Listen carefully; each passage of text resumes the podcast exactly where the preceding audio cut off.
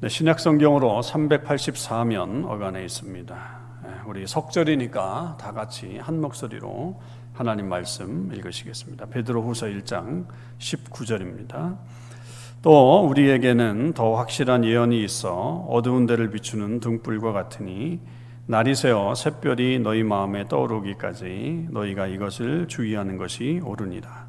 먼저 알 것은 성경의 모든 예언은 사사로이 풀 것이 아니니 예언은 언제든지 사람의 뜻으로 낸 것이 아니요 오직 성령의 감동하심을 받은 사람들이 하나님께 받아 말한 것입니다.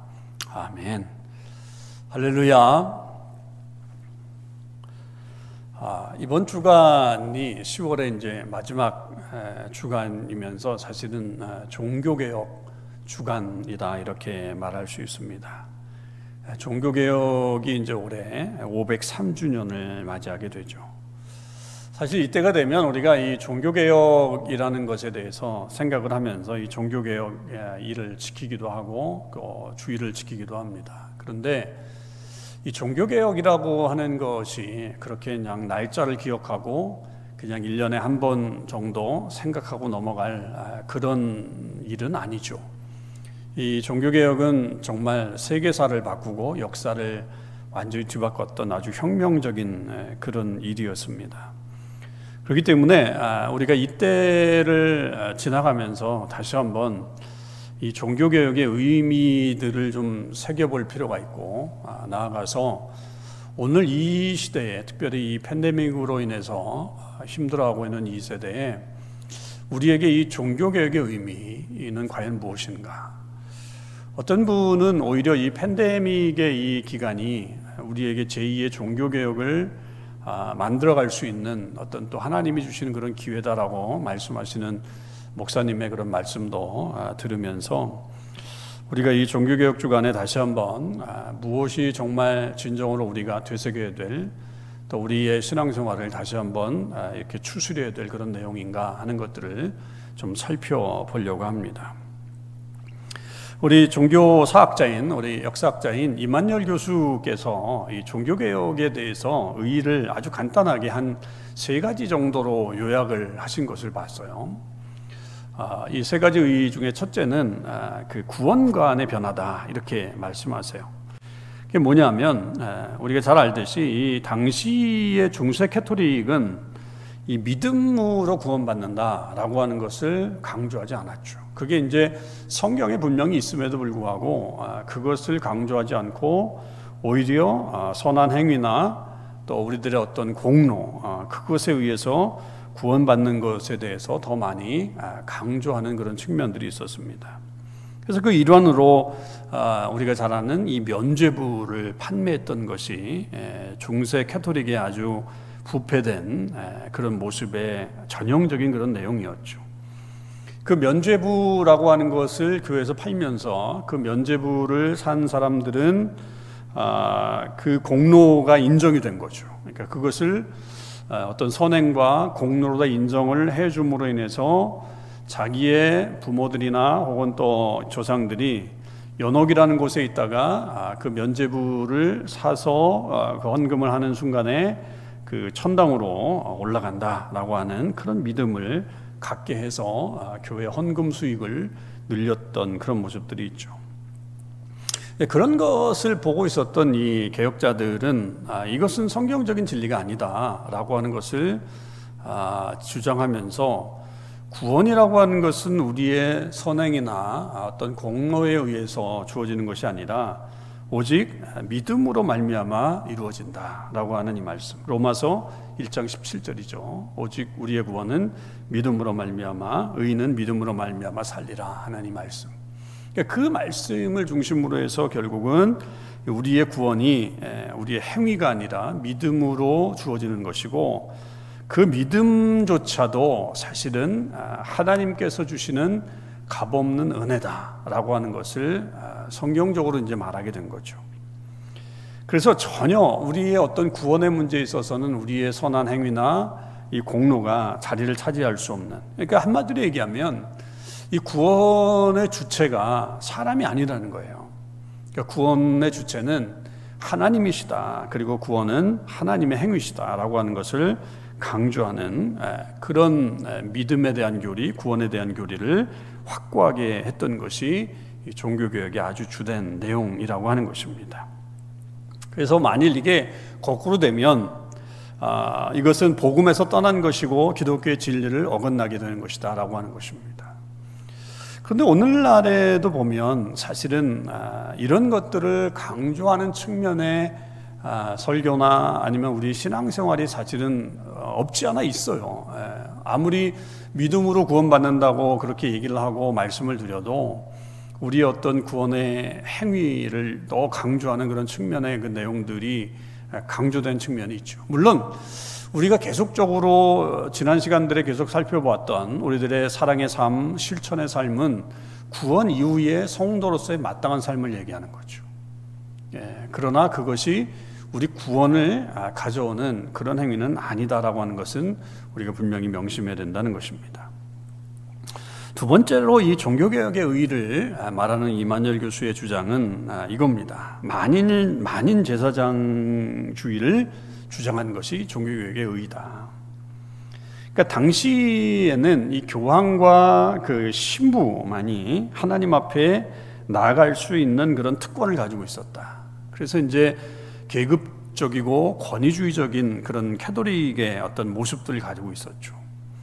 물론 이제 이런 것들은 다 구약 성경을 뭐 이렇게 그 배경으로 해서 이어지는 자기들 나름대로 어떤 신학이라고 그렇게 주장할 수 있겠지만 그러나 그것이 이제 극대화된 거죠. 중세 시대를 지나오면서 이 교황의 권위가 굉장히 커졌고 거기에 따른 신부들의 권위 자체도 뭐 교회 안에서만 그 권위를 인정받는 게 아니고 사회 전체 안에서 혹은 나라 전체 안에서의 어떤 그런 권위들을 그렇게 생각하게 되다 보니까 이 권위가 굉장히 확대화된 겁니다. 그리고 자기들만 하나님 앞에 나아갈 수 있다라고 생각을 한 거고 아, 일반 어떤 백성들이나 혹은 일반 성도들은 하나님과 가까이 할 수 없는 그런 존재들처럼 그렇게 교육을 시키고 또 그렇게 말했죠. 그래서 어, 자기들만이 가지고 있는 어떤 뭐 라틴어 성경이라든지 읽는 성경이라든지 뭐 이런 어떤 고급 문화 같은 것들을 아, 향유하고 있었던 것입니다. 그런데 이 개혁가들은 아, 그렇게 주장하는 게 아니라 우리는 다 누구나 하나님의 자녀들이라고 한다면 누구나 다 하나님 앞에 나아가는 존재들이다. 다시 말하면 제사장과 같은 아, 그러니까 베드로전서에 나오는 왕 같은 제사장이라고 하는 그 개념이 우리 모두에게 하나님을 믿는 하나님의 자녀들이라고 한다면 다 하나님 앞에 나아갈 수 있다. 그래서 우리는 하나님 앞에 나아갈 때 누구를 통해서 나아가는 게 아니라 하나님 앞에 직접적으로 나아가고 예수 그리스도의 이름으로 직접적으로 간구할 수 있게 되었다. 뭐 우리가 꼭 사제나 혹은 뭐 어떤 그 중간 매개체를 통해서 하나님 앞에 나아갈 수 있는 것이 아니라 우리는 이제는 직접 하나님 앞에 나아가서 기도할 수 있는 그런 존재가 되었다라고 하는 것을 강조한 거죠. 그러니까 이거는 당시에 캐톨릭이 가지고 있었던 이 교권주의적인 어떤 그런 모습들에 전면적으로 거부하는 겁니다. 예, 그것을 부정하는 거죠.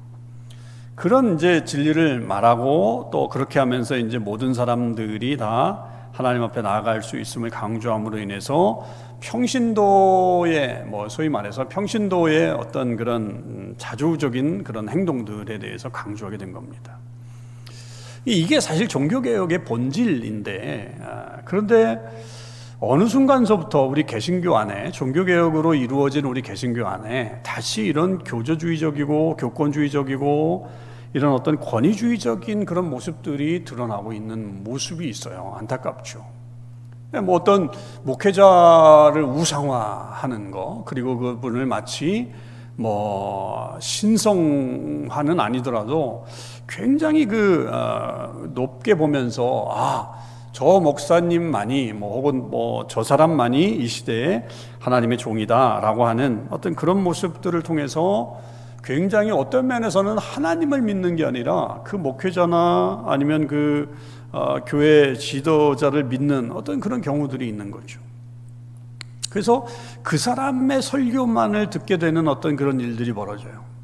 제가 아는 어, 뭐몇 년 전에도 계속적으로 이제 그 저희가 됐지만 아, 미국에서 목회하시다가 돌아가신 분이 있어요 목사님인데 저도 이제 미국에 갔을 때 그 교회 설교도 한번 들어보고 그러면서 아, 좀 특별하게 설교하시는구나라고 하면서 그렇게 기분은 좋지는 않았습니다. 왜냐하면 뭐 기존 교회에 대해서 굉장히 좀 무시하는 그런 말씀들도 하고 뭐 그러면서 하여튼 그런 교회가 있었는데 그분이 이제 돌아가셨죠. 돌아가셨는데 그 교회를 다녔던 사람들은 다른 분들의 설교는 안 들어와요.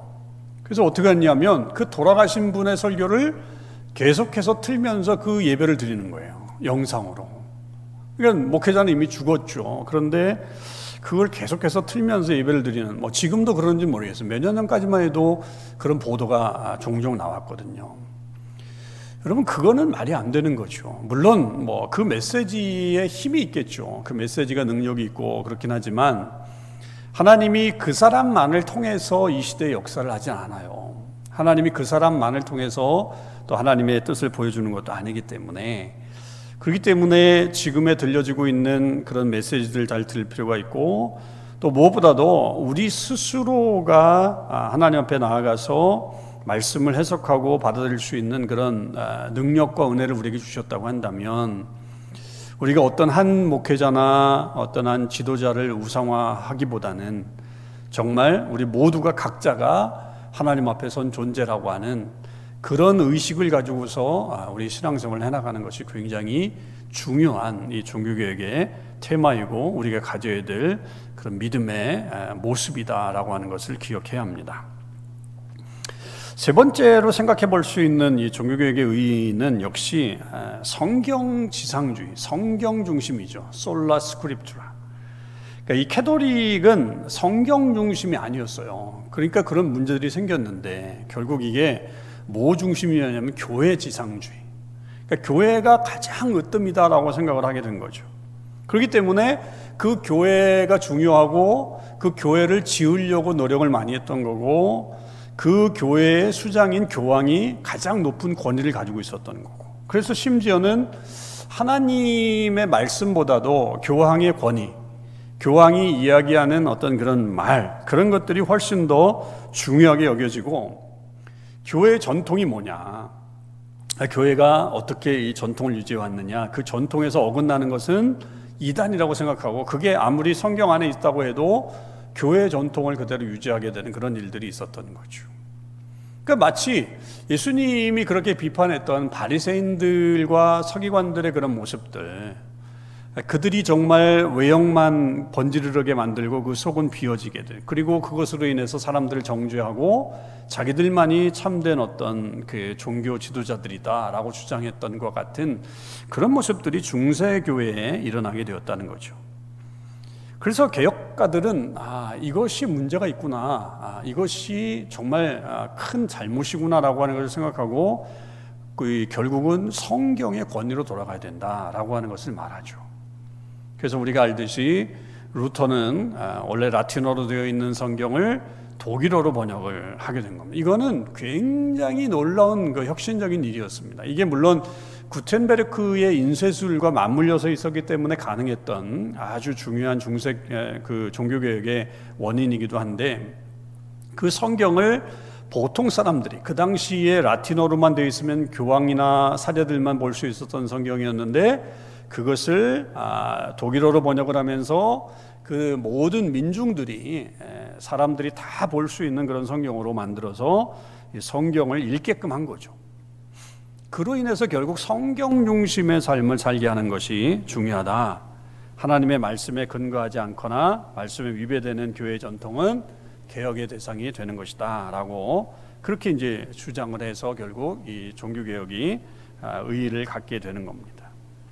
물론 뭐 이외에도 뭐 여러 가지를 다시 뭐 생각해 볼 수 있는 아, 그런 내용들이 있지만 아, 아주 요 내용들은 핵심적으로 아주 잘 정리한 종교 개혁의 의라고 여겨집니다.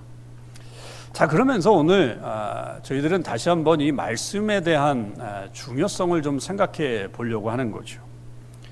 이 말씀에 대해서 아, 생각해 볼 때 우리가 지난번에 시편을 한번 묵상하면서 저는 이 하나님의 어떤 말씀에 대한 중요성을 시편에서 말하는 것을 보면서 아주 그 새로운 깨달음을 좀 얻었던 게 있어요. 그게 뭐냐면 시편 33편이었어요. 우리가 이제 묵상한 지 얼마 안 됐는데 그 시편 33편은 사실은 이 하나님을 찬송하는 시입니다. 하나님을 찬양하는 그런 시예요. 그래서 이제 그 1절부터 얘기하는 것들이 의인들아 하나님을 찬양하라라고 하는 것을 외치고 찬송은 아, 정직한 자들이 마땅히 할 바로다라고 하는 아, 그런 말로 아, 그 찬양에 대한 어떤 이야기를 하고요. 하나님을 찬양할 때 수금으로 찬양해라. 또 열줄 비파로 찬양해라. 또 새 노래로 찬양해라. 즐거운 소리로 찬양해라. 그렇게 또 연주하면서 막 찬양해라 라고 하는 것을 굉장히 강조했습니다. 네, 그런 그 찬양 중에 그 하나님의 말씀에 대한 찬양이 나옵니다. 아, 이게 굉장히 저는 중요한 부분이라고 생각을 했어요.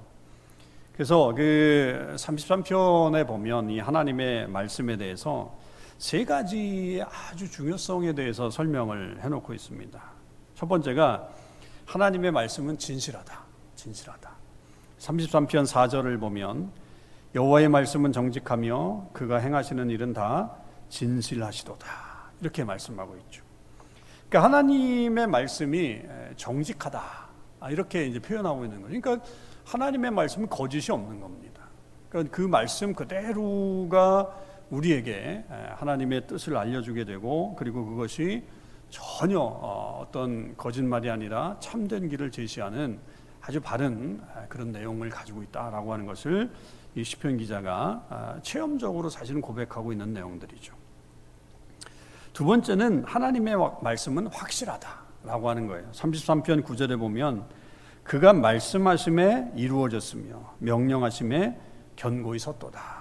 그렇게 되어 있습니다. 그러니까 하나님의 말씀은 말씀이 이렇게 선포되는 그리고 말씀이 표현되기 시작하면 그것이 확실하게 이루어진다는 거죠. 그러니까 어떤 하나도 어, 이루어지지 않은 것이 없다. 하나님의 말씀은 완벽하게 이루어진다라고 하는 그런 고백으로 시편 기자가 하나님을 찬양했던 거고요. 하나는 더 아, 하나님의 계획은 영원하시다. 이건 33편 11절에 보면 여호와의 계획은 영원히 서고 그의 생각은 대대에 이르리로다. 이렇게 말씀되어 있어요. 그러니까 이것은 여호와의 이 계획 계획이라고 하는 것이 물론 이 저는 말씀 그 결국 하나님이 계획은 말씀으로 나타나게 되니까 그 계획이라고 하는 것이 결국 말씀을 통해서 나타나게 됐을 때 그 계획이 영원하기 때문에 그의 생각은 대대이기 때문에 결국 하나님의 말씀은 우리를 어디로 이끌어가느냐 하면 영원까지 이끌어간다라고 하는 것으로 충분히 받아들일 수 있는 그런 말씀이에요. 그래서 이런 하나님에 대한 말씀에 대한 이 시편 기자의 통찰력은 저는 엄청나다고 생각합니다. 하나님의 말씀은 진실하다. 거짓이 없다. 그리고 하나님의 말씀은 확실하다. 하신 말씀은 그대로 이루어진다라고 하는 것이고 하나님의 말씀은 결국 영원하다. 그리고 그 영원성은 결국 아, 우리를 아, 하나님의 말씀으로 계속적으로 살아나갈 때 그 길에서 우리도 역시 미래를 바라보면서 살아갈 수 있는 그런 모습들이다라고 하는 것을 우리에게 말해주고 있는 거죠. 이렇게 하나님의 말씀이 가지고 있는 아, 큰 특징들과 아, 그런 놀라운 어떤 능력들이 우리 가운데 있는 것을 보게 됩니다.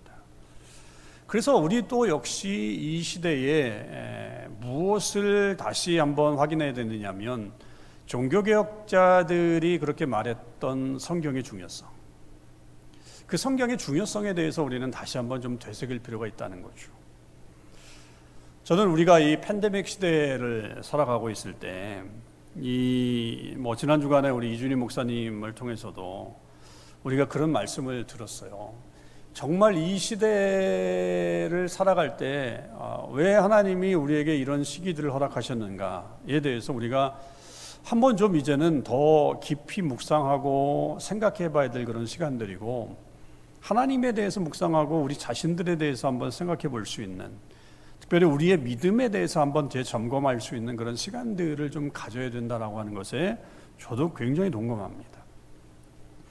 이럴 때에 정말 이 어둠 시대라고 볼 수 있잖아요. 이 그 코로나 바이러스로 인해서 우리가 겪고 있는 이 팬데믹 시대를 뭐, 뭐 빛의 빛과 어둠으로 이렇게 표현한다 그러면 저는 이 어둠의 시대라고 분명히 말할 수 있어요. 그런데 성경을 보니 이 하나님의 말씀이 그 이 어두운 시대를 비추는 등불이다라고 하는 표현이 오늘 19절에 나오는 거예요. 베드로후서 2장 19절에 보면 또 우리에게는 더 확실한 예언이 있어 어두운 데를 비추는 등불과 같으니 날이 새어 샛별이 너희 마음에 떠오르기까지 너희가 이것을 주의하는 것이 옳으니라 이렇게 되어 있어요. 그러니까 하나님의 말씀이 어두운 데를 비추는 등불이다라고 하는 겁니다. 여러분 우리가 이 시대, 이 팬데믹의 시대에 정말 어떻게 이게 언제 끝날까, 혹은 앞으로 어떻게 될까라고 하는 어떤 그런 불확실성 그리고 또 미래를 알지 못하는 그런 안타까움들 때문에 사실은 누구도 뭐 정확한 결론을 낼 수가 없어요. 뭐 다들 정말 이게 벽을 어두운 데서 벽을 이렇게 짚으면서 어떻게든지 탈출해 보려고 하는 그런 노력밖에 할 수 없는 그런 지경이라고 하는 거죠. 이럴 때에 우리에게 등불과 같은 존재가 있다라고 한다면 그것이 뭐냐? 바로 하나님의 말씀이라고 하는 거예요. 그러니까 베드로 사도가 그것을 본 거죠. 여러분 이 본문의 이 배경을 보게 되면 이제 이 베드로 사도가 아, 이제 마지막 시간들을 보내고 있어요. 아, 14절에 보면 이는 우리 주 예수 그리스도께서 내게 지시하신 것 같이 나도 나의 장막을 벗어날 것이 임박한 줄을 알미라. 그러니까 이제는 아 이제 나도 죽을 때가 됐구나. 하나님 주님께서 나에게 말씀하셨던 그 시간이 나에게 왔구나라고 하는 것을 이제 알게 된 거죠. 이제 내 때가 마지막이 됐구나. 그래서 15절에 보니까 내가 힘써 힘써서 내가 마지막 때가 되었기 때문에 내가 힘써서 너희로 하여금 내가 떠난 후에도 내가 죽은 이후에도 어느 때나 이런 것들을 생각나게 하려 한다. 이, 이 말씀. 그래서 12절에도 생각나게 하려 한다 라고 하는 그 다음에 13절에도 생각나게 한다. 이렇게 이 뭔가 이 아, 하나님의 말씀을 생각나게 하려고 하는 그런 강한 의지가 있는 거죠. 내가 이제 조금 있으면 나는 이 땅을 떠난다. 죽는데 너희들은 꼭 이것을 기억하길 바란다 라고 하는 그런 거죠. 그것의 어떤 그 확실성을 말하기 위해서 아, 이 베드로가 먼저 얘기한 것이 사실은 17절 18절에 보면 내가 주님과 함께 그 변화산에 올라갔을 때 하나님의 소리를 들었다. 그 영광 중에서 하나님의 소리를 들었다 하는 자기의 간증을 얘기합니다. 이거는 엄청난 이야기예요. 여러분, 이런 이야기 하는 사람들이 엄청나게 그 권위를 갖잖아요. 오늘 이 시대에도 아, 나는 하나님의 음성을 직접 들었어. 뭐 이런 사람이 나오면 우리는 허걱이죠, 허걱. 아, 어, 나는 들은 적이 없는데, 어, 나는 그런 경험 해본 적이 없는데, 어, 저 사람은 하나님이 특별히 사랑하는가 보다. 하나님이 당신의 음성도 들려주시고, 뭐, 환상도 보여주시고, 뭐, 뭐, 기적도 보여주시고, 막 그러니까 우리는 허걱하죠. 그러니까 그런 사람의 말이 굉장히 어떻게 보면 파워가 있잖아요. 그러니까 베드로도 이제 그 이야기를 하는 거죠. 그때 내가 하나님의 음성을 그때 변화산에서 들었는데 이는 내 사랑하는 아들이요 내 기뻐하는 자라라고 하는 그런 소리를 아 들었다라고 하는 것을 얘기합니다. 그러니까 그것에 대해서 이제 그 결국은 그 예수 그리스도의 진리에 대해서 말하는 거예요. 베드로도 그러니까 하나님이 그렇게 인정하신 분이 바로 예수 그리스도시다라고 하는 것을 말해주는 거죠. 그러니까 그러니까 사도 베드로가 마지막으로 하고 싶었던 얘기는 생각나게 하는 건 바로 뭐냐 예수님이 진짜다. 그러니까 예수님을 잘 믿어라. 그런 얘기를 자기가 그 변화산에서 경험했던 것을 가지고서 이제 설명을 한 거죠. 자, 그런데 여러분 그것만 해도 파워가 있는 건데 그런데 19절에 또, 또 우리에게는 더 확실한 예언이 있다. 이게 뭐예요? 말씀이 있다는 거예요. 그러니까 자기가 본 환상도 있어서 그 환상이 굉장히 중요한 그리고 확실한 어떤 그런 증거가 되지만 그러나 그러나 정말로 이 시대에 우리에게 필요한 것이 무엇이냐라고 한다면 어두운 데를 비추는 등불과 같은 예언의 말씀 그 말씀이라는 거예요. 그러니까 베드로도 하나님을 경험한 하나님의 음성을 직접 들은 어떤 그런 존재이지만 지금 이렇게 이 시대를 바라보면서 더 중요한 건 뭐냐면 그런 기적보다 더 중요한 건 하나님의 말씀이다, 말씀. 그것은 마치 어두운 데를 비추는 등불과 같은 것이기 때문에 그 말씀에 우리가 최선을 다해서 살아가게 되면 이 어두움을 지나서 바른 길로 갈 수 있다. 그것이 이제 결국 날이 새어 샛별이 너희 마음에 떠오르기까지 그 주님이 오시는 날을 얘기하는 거거든요. 이거는 그때까지 너희들을 인도할 수 있는 그런 아주 특별한 것이다라고 하는 것으로 이 말씀에 대해서 말하죠.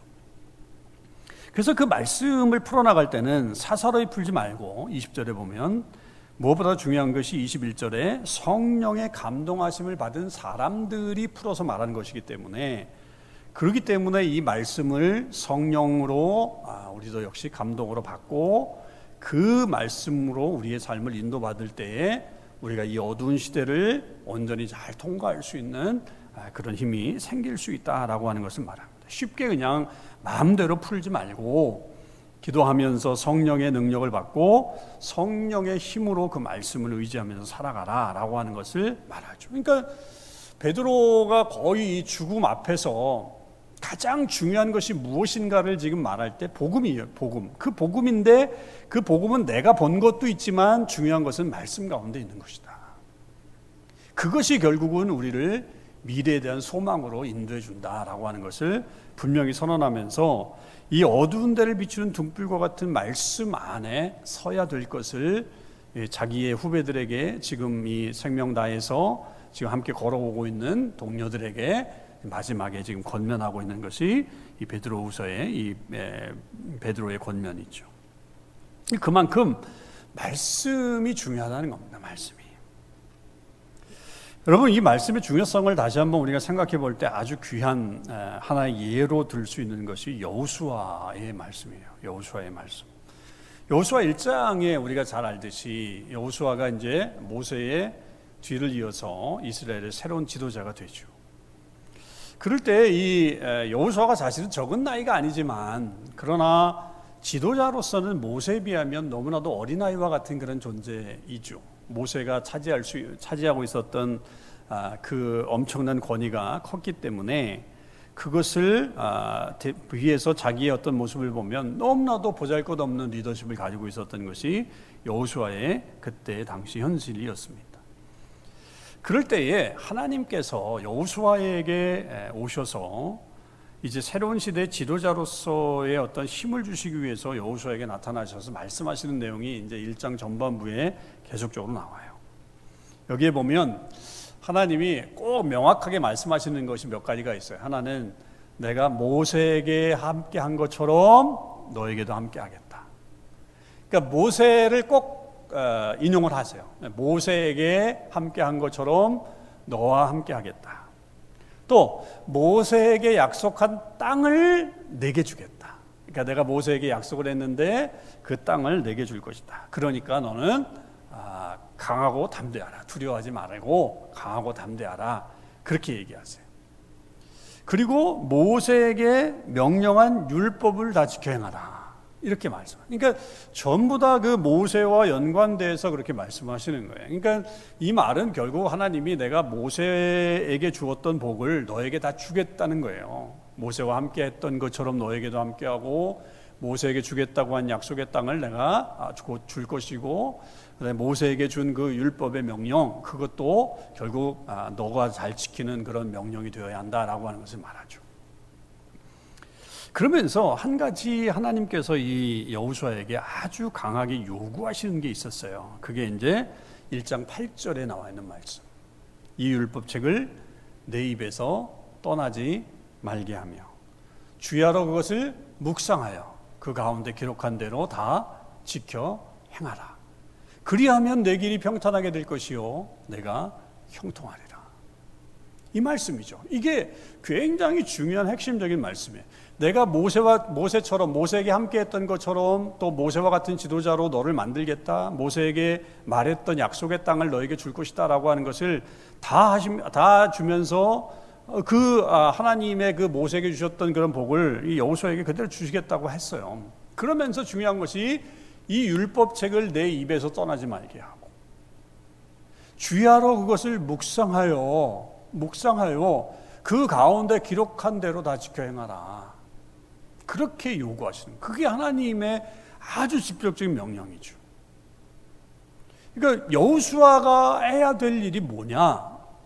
이 힘든 시대, 자기가 이 새로운 지도자로 세워졌을 때 사실은 어떻게 할 바를 모르, 뭐 작전을 세워야 되는가, 아니면 뭐 이 리더십을 새로 세워야 되는가, 뭐 이런 것들을 다 염두에 두고 있었을 때 하나님께서 뭐라고 말씀하시냐면 내 율, 이 율법책을 내 입에서 떠나지 말게 하며 주야로 그것을 묵상해요. 그 가운데 기록한 대로 다 지켜 행하라. 그러면 내 길이 평탄하게 되고 내가 형통하게 될 것이다 라고 그렇게 말씀하시는 거죠. 결국 가나안 정복의 그 역사는 영적 준비는 너의 그런 지혜를 의지하고 너의 어떤 새로운 리더십을 구가하기 위해서 뭘 하는 그런 작업이 아니라 결국 말씀 묵상이 가나안 정복의 사실은 필수 조건이 되는 것이다라고 하는 것을 분명하게 선언하고 있는 그런 말씀인 거예요. 그게 여호수아 1장에 그 등장하고 그것을 매우 중요하게 여겼다라고 하는 것이죠. 그러니까 결국 하나님의 말씀을 묵상하는 것이 우리의 모든 영적인 삶에 그리고 특별히 영적인 전쟁에 있어서 아, 특별히 요구되는 우리의 아, 준비 요소가 된다는 것을 하나님께서 확실하게 말씀하셨죠. 여러분 저는 이것이 아, 우리가 지금 이 시대를 살아가고 아, 내년도 뭐 중반 이후까지 아마 이 팬데믹이 계속 지속이 된다고 한다면 여러분 우리가 이 팬데믹 이후를 어떻게 살 것인가가 굉장히 고민인 거예요. 좀 준비해야 돼요. 과연 옛날처럼 돌아갈 것인가? 돌아가지 못합니다. 아니 돌아갈 수 없습니다. 옛날의 어떤 그런 신교의 과정 그런 것들에 대해서 이제는 섣부르게 우리가 아 옛날처럼 될 것이다라고 물론 어느 정도 회복이 될 거예요. 그러나 완벽하게 그렇게 아마 되지는 않을 거예요. 우리의 모임들이 그렇게 되지는 않을 거라고. 그렇게 됐을 때 그렇게 됐을 때 그러면 우리가 그 다음의 시대를 어떻게 이어나갈 것인가를 고민을 해봐야죠. 그렇게 됐, 그렇게 될 때 우리가 뭐 책을 많이 읽고 뭐 미래를 준비하는 책들을 많이 읽고 또 그것에 대해서 뭐 연구하고 뭐 다음 세대가 어떤 세대니까 뭐 이런 것들 뭐 그런 얘기들이 너무 많아요. 지금 많이 나옵니다. 여러분 그런 책도 중요하지만 그런 어떤 미래를 준비하는 책들도 중요하지만 저는 이 시기에 우리 크리스천들에게 있어서 가장 중요한 것은 결국 말씀으로 돌아와야 된다는 거예요. 말씀이 과연 무엇을 우리에게 요구하는지 그것을 온전히 행할 때에 결국 우리의 앞길이 열리는 거죠. 여러분 여호수아에게 하나님의 말씀을 내 입에서 떠나지 말게 하고 그것을 주야로 묵상하라라고 요구하셨던 하나님의 그 메시지 안에는 결국 그것이 이 가난 정복의 키라고 하는 것을 분명히 말하는 것이고 그 이후에도 계속적으로 살아가야 될 어떤 삶의 요소들, 내용들, 그리고 신앙생활의 어떤 기본적인 얘기들이 말씀 안에 있다라고 하는 것을 하나님께서 분명히 선언하고 계신 명제라고 저는 생각합니다. 여러분, 그래서 우리가 내년도에 올해도 뭐 우리가 말씀을 한 해를 계속 성경을 읽는 그런 한 해를 정해서 진행하고 있지만 내년도야말로 저는 이 말씀이 가장 중요한 때라고 생각합니다. 여호수아가요, 아, 이 말씀을 만약에 뭐 주여로 묵상하고 율법책을 입에서 떠나지 말게 하고 이런 일들을 한다는 것은 개인적인 묵상을 하는 것이었을까요? 저는 그렇게 생각하지 않습니다. 개인적으로만 그렇게 해라. 하나님의 그런 말씀이 아니에요. 모세에게 그 말씀을 주셨던 것은 모세 너만 간직하고 있어라 그런 말이 아니었어요. 백성들에게 끊임없이 끊임없이 가르치라는 얘기였죠.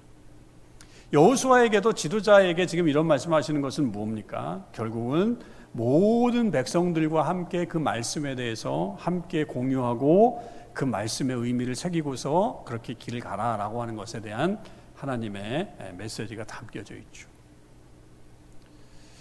여러분 이 교회가 그래서 우리는 이 말씀 묵상 우리가 매일 성경으로 말씀 묵상을 하고 있잖아요. 저는 이 공동체가 함께 일을 하는 것이 굉장히 중요하다고 생각합니다.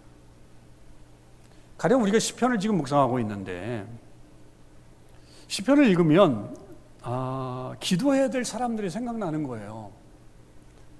어, 내가 누구를 위해서 기도해야 되겠구나. 지금 이 상황은 아, 우리 교인들 중에 아, 누구에게 정말 적절한 말씀이구나라고 생각을 하고 있잖아요. 그런데 전화를 해서 이렇게 그 같이 그 하다 보면 그분도 그 말씀을 묵상하면서 힘을 얻는 거예요. 아, 이거는 놀라운 일이죠. 놀라운 일이에요. 여러분, 우리가 하나님의 말씀을 함께 보고 묵상하는 일이 얼마나 중요한 것인지. 그러면 우리가 한 방향성을 향해서 가는 거죠. 그러니까 이스라엘 백성들이 가나안 정복을 계속 해야 되겠다라고 하는 어떤 그런 목표를 계속 가질 수 있었던 것은 뭐냐면 하나님의 말씀이 공유되기 때문에 그런 거예요. 여호수아 혼자만 모세 혼자만 그것을 가지고 있었기 때문에 이루어질 수는 없는 거죠. 그런 면에서 여러분 내년에는 아, 아까 광고 시간에도 얘기했지만 우리가 이 매일 성경을 우리 교인들이 다 저는 다 같이 묵상했으면 좋겠어요. 정말로 한 분도 빠지지 않고 다 정말 이 책을 사시든지 아니면 뭐 우리 인터넷으로 보시든지 뭐 그렇게 해서라도 정말 우리 교회는 이 말씀 묵상으로 하나 되는 교회, 이 말씀 묵상의 한 목적을 향해서 그 행위를 통해서 그 미래를 여는 그런 교회, 진정한 어떤 이스라엘 공동체와 같은 그런 공동체의 모습을 갖는 그런 모습이 있기를 소망합니다. 여러분, 그래서 뭐 사실 1년에 60불, 65불 이렇게 많지 않아요. 그게 뭐 비싸겠어요. 아, 뭐 힘든 분들도 물론 계시겠죠. 아, 그러나 충분히 우리가 다, 아, 그, 낼수 있는 그런 아주 적은 비용이라고 생각하고요. 그런 측면에서 좀 우리 교인들이 이 매일 성경을 같이 구독하고 묵상하면서 함께 아, 하나님 정말 이 팬데믹 이후에 우리 교회가 가야 할 길, 또 우리 믿음의 길들을 어떻게 가야 할 것인가에 대한 그런 생각들을 좀 할 수 있는 그런 시간들을 주시옵소서라고 하는 간절한 소망을 가지고 좀 이 묵상 훈련에 동참했으면 좋겠습니다. 여러분 말씀이 중요합니다. 말씀으로 새롭게 되지 않으면 교회는 새로워지지 않습니다. 종교 개혁은 말씀 중심의 개혁이었어요. 오늘날의 이 말씀이 다시 옛날처럼 아, 교권화되고 혹은 또 전통이 더 중요하게 되고 말씀보다는 다른 것들이 더 우선시되는 다시 종교개혁이 이루어져야 되는 그런 시기들이 찾아오게 될지도 모르는데 지금 이 시간에 우리가 다시 말씀으로 돌아가서 그 말씀 중심의 우리의 세상생활을 한다면 여러분 분명 하나님께서 우리에게 새로운 시대를 열어가실 때 새로운 비전과 꿈을 향해서 우리 나아갈 수 있을 것입니다. 저 여러분이 그것에 좀 집중하고 이제 이 시기들을 보냈으면 좋겠고요. 그것을 통해서 하나님을 발견하고 또 우리 자신들을 발견하고 예, 그런 요소들을 통해 하나님의 일들을 또 이루어가는 우리 교회 또 저와 여러분의 삶이 되시기를 주님의 이름으로 간절히 축원을 드립니다. 기도하시겠습니다. 하나님 감사합니다. 오늘도 하나님의 말씀으로 저희들 다시 한번 도전을 받는데 특별히 이 하나님의 말씀이 얼마나 중요한 요소인가를 되새겼습니다. 아버지 하나님, 어두운 데를 비추는 등불과 같은 것이 하나님의 말씀이라고 베드로 사도는 자기의 생명이 다하는 그날에 분명하게 고백했습니다. 자기의 간증도 중요하지만 그 간증과 함께 중요한 것이 말씀이었다. 그리고 그 말씀이 결국 우리를 마지막 때까지 인도할 것이다라고 하는 확고한 믿음을 가지고 있었기에 강조했습니다. 하나님 어두운 시대에 살고 있는 저희들에게도 말씀에 대한 중요성을 깨닫게 하시고 이 팬데믹 이후에 우리가 이 가야 할 길이 무엇인가를 이제 등불과 같은 말씀을 통해 알게 하시고 여호수아에게 말씀하셨던 이 율법책을 내 입에서 떠나지 말게 하고 주여로 그것을 묵상하라라고 하는 말씀은 가나안 정복의 키였던 것을 우리가 깨닫고 하나님 우리 모두도 그렇게 말씀 중심으로 이 시기를 보내는 저희들 되게 주시옵소서. 하나님 우리 교회가 그런 교회 되길 원합니다. 은혜의 말씀에 붙들린 바 된 사람들이 많은 교회가 되길 원합니다. 아버지 그래서 하나님의 뜻을 분별하고 뜻대로 살아가서 이 시대를 온전히 빛내는 주의 백성들 되게 해 주시옵소서. 감사드리며 예수님의 이름으로 기도합니다. 아멘.